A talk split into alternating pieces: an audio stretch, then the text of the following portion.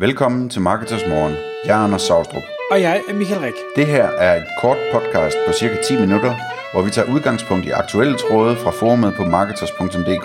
På den måde kan du følge, hvad der rører sig inden for affiliate marketing og dermed online marketing generelt. Godmorgen, Anders. Godmorgen, Michael.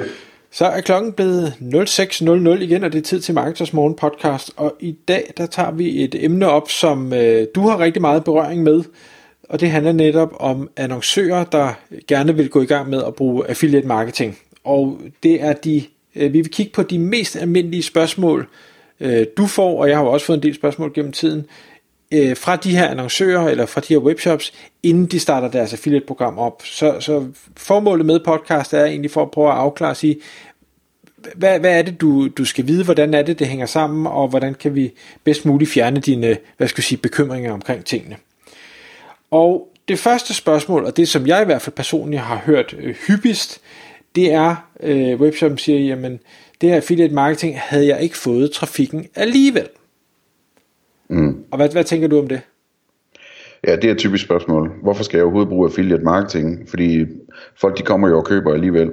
Øhm, svaret er i næsten, næsten alle cases, at, øh, at der er mere øh, salg derude, end det man allerede får ind øh, Øh, og at affiliates kan hjælpe en med at skaffe det.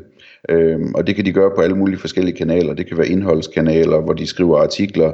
Øh, altså man skal, man skal huske, at, at øh, hvis man som webshop sælger et eller andet, jamen så øh, alt det salg, man får, det er, jo ikke, det er jo ikke, hvor folk de søger i Google efter ens, ens eget brandnavn, øh, webshoppens navn, og så, og så øh, produktkategorien. Der er masser af søgninger på produktkategorien rene, og, og man har typisk masser af, af konkurrenter, som også gerne vil sælge ting i den her kategori. Og der er det afgørende, hvad for eksempel affiliate skriver i deres artikler, er den anbefalede, det anbefalede produkt, og hvor de anbefaler, at man køber produktet henne. Så, så der, der er næsten altid meget mere salg at hente øh, på, øh, hvad hedder det, øh, på affiliate-trafik, end, øh, end det man har i forvejen. Øh, og der er også andre kanaler, så sådan alle influencers for eksempel, som anbefaler produkter og kan inspirere folk til at, at få lyst til at købe en produkt, et produkt i den kategori, selvom de måske ikke øh, havde tænkt på det ellers. Så øh, der er bestemt meget øh, øh mere trafik og salg at, at hente på affiliate. Et andet spørgsmål, det handler så om, når, som, øh, som annoncør, så betaler man øh, ofte affiliate enten en fast pris per salg, eller en kommission, en, en procent af den omsætning, der bliver skabt. Og der, øh, der hører vi også, at øh, så siger man, jamen hvis jeg nu både skal betale øh, affiliaten en kommission, fordi der bliver placeret en cookie, og, og brugeren så efterfølgende hopper over på, på Google eller Facebook og klikker på en betalt annoncering, så kommer jeg så ikke til at betale to gange. Mm. Og det, øh, det, det gør man som udgangspunkt. Øh, man kan vælge to veje der i virkeligheden. Øh, enten så kan man sætte øh, sit program op med en såkaldt stram øh, last click politik. Det vil sige, at, at øh, man simpelthen ikke tilskriver affiliate en kommission, hvis nu der er et, et klik senere i kunderejsen på en betalt annoncering. Eller man kan vælge at, at, at sige, at det tager vi med, og, og tænke på det som en slags salgsstøtte til øh, affiliaten. Affiliaten varmer, varmer kunden op og, og peger kunden i retning af din butik, Øhm, og så er du selvfølgelig dygtig til, når først at, at kunden har besøgt din butik, at øh, sprede øh, reklamer for butikken ud over hele internettet via remarketing og retargeting. Øhm, og det kan også være, at kunden husker dit, øh, dit øh, brandnavn, altså butikkens navn, og, og googler efter det samme med kategorinavnet bagefter. Men den slags brandede øh, søgninger, altså, hvor, hvor du så måske har en, øh, en øh, AdWords, øh, en Google Ad, øh, de koster stort set ingenting, øh, fordi der ikke er konkurrence på dem, og det samme gælder remarketing retargeting. Altså det kan være, det koster en, en krone for det sidste klik, for noget, som affiliaten skulle have haft en provision på 200 kroner for. Så jeg synes tit, det, det giver mest mening at bare tænke det som en billig salgsstøtte og give til affiliaten, som sikrer, at de får succes, og når de får succes, så kan de hjælpe dig endnu mere med endnu flere salg selvfølgelig. Et andet spørgsmål er, og det, det er ofte fra, øh, fra nye webshops, der er startet op, øh, hvor, hvor øh, man bliver spurgt, jamen altså nu har jeg startet den her webshop op, og, og den er ikke sådan rigtig kommet i gang endnu, men jeg vil gerne i gang med, med affiliate marketing, øh, fordi så kan, kan jeg ligesom få et, et hurtigt boost der. Hvad, hvad, hvad plejer du at svare på det spørgsmål? Altså som, som sådan at der er ikke noget galt i ideen, altså fordi det er rart med affiliate marketing, at man kun betaler, når man har øh, fået ordren, så at sige. Øh, så, så på den måde giver det god mening, at man kan, man kan begynde at få nogle salg ind på den måde. Man skal bare være opmærksom på, at, at øh, ens webshop skal altså fungere. Det, det kan godt være, det betyder ikke noget, om den kan ranke i Google, øh, men den skal kunne konvertere kunderne. Øh, den skal være god til at sørge for, at de lægger meget i kurven, øh, og at de ender med at købe osv. Øh, fordi hvis ikke, hvis ikke de to ting fungerer, så kommer affiliate marketing heller ikke til at fungere. Nå, så et, øh, et klassisk spørgsmål. Det er, hvis jeg nu går i gang med affiliate marketing, hvor meget omsætning kan jeg så forvente at få?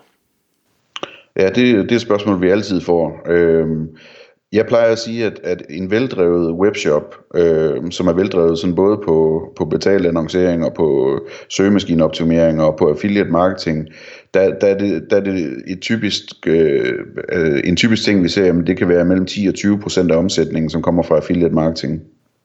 Hvor, hvor hurtigt?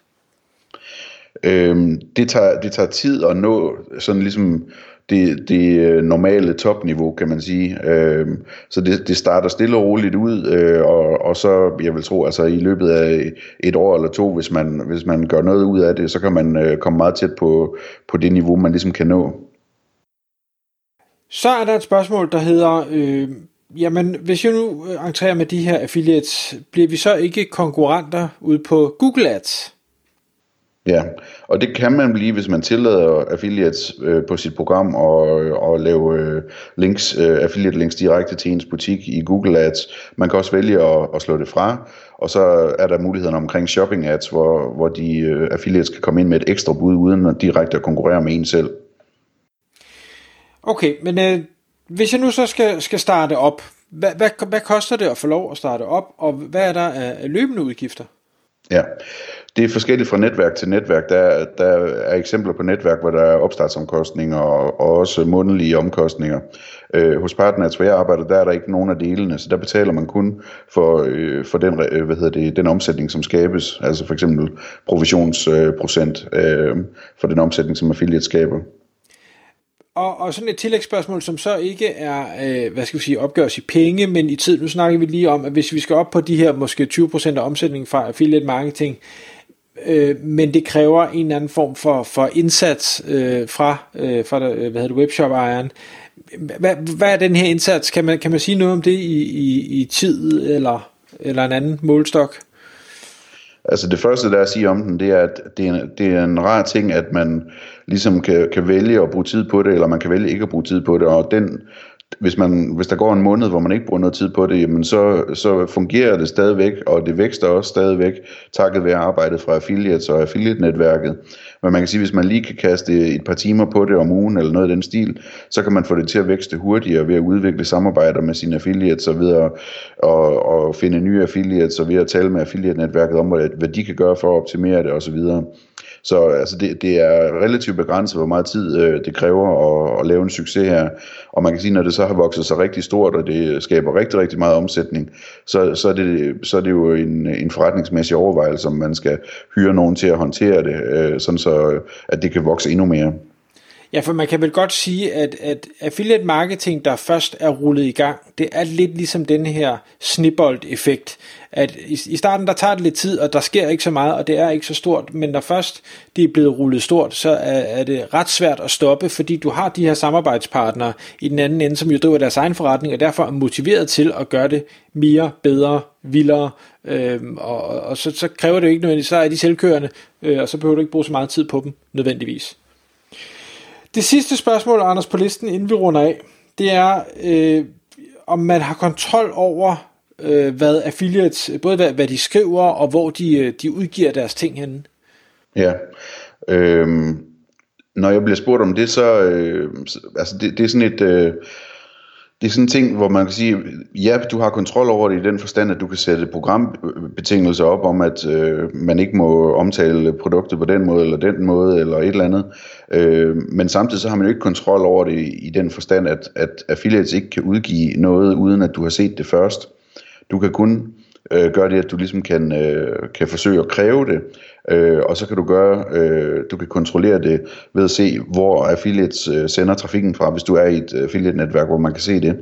Øh, det kan man hos os, så der, der er der den anden mulighed for ligesom at lave efterkontrol og løbende kontrol og se, jamen, de URL'er, som, øh, som affiliatesen sender trafik fra, hvad er det for nogen, øh, og lad mig gå ind og se, hvordan de skriver om mig derinde. Tak fordi du lyttede med. Vi vil elske at få et ærligt review på iTunes, og hvis du skriver dig op til vores nyhedsbrev på marketers.dk-morgen, får du besked om nye udsendelser i din indbakke.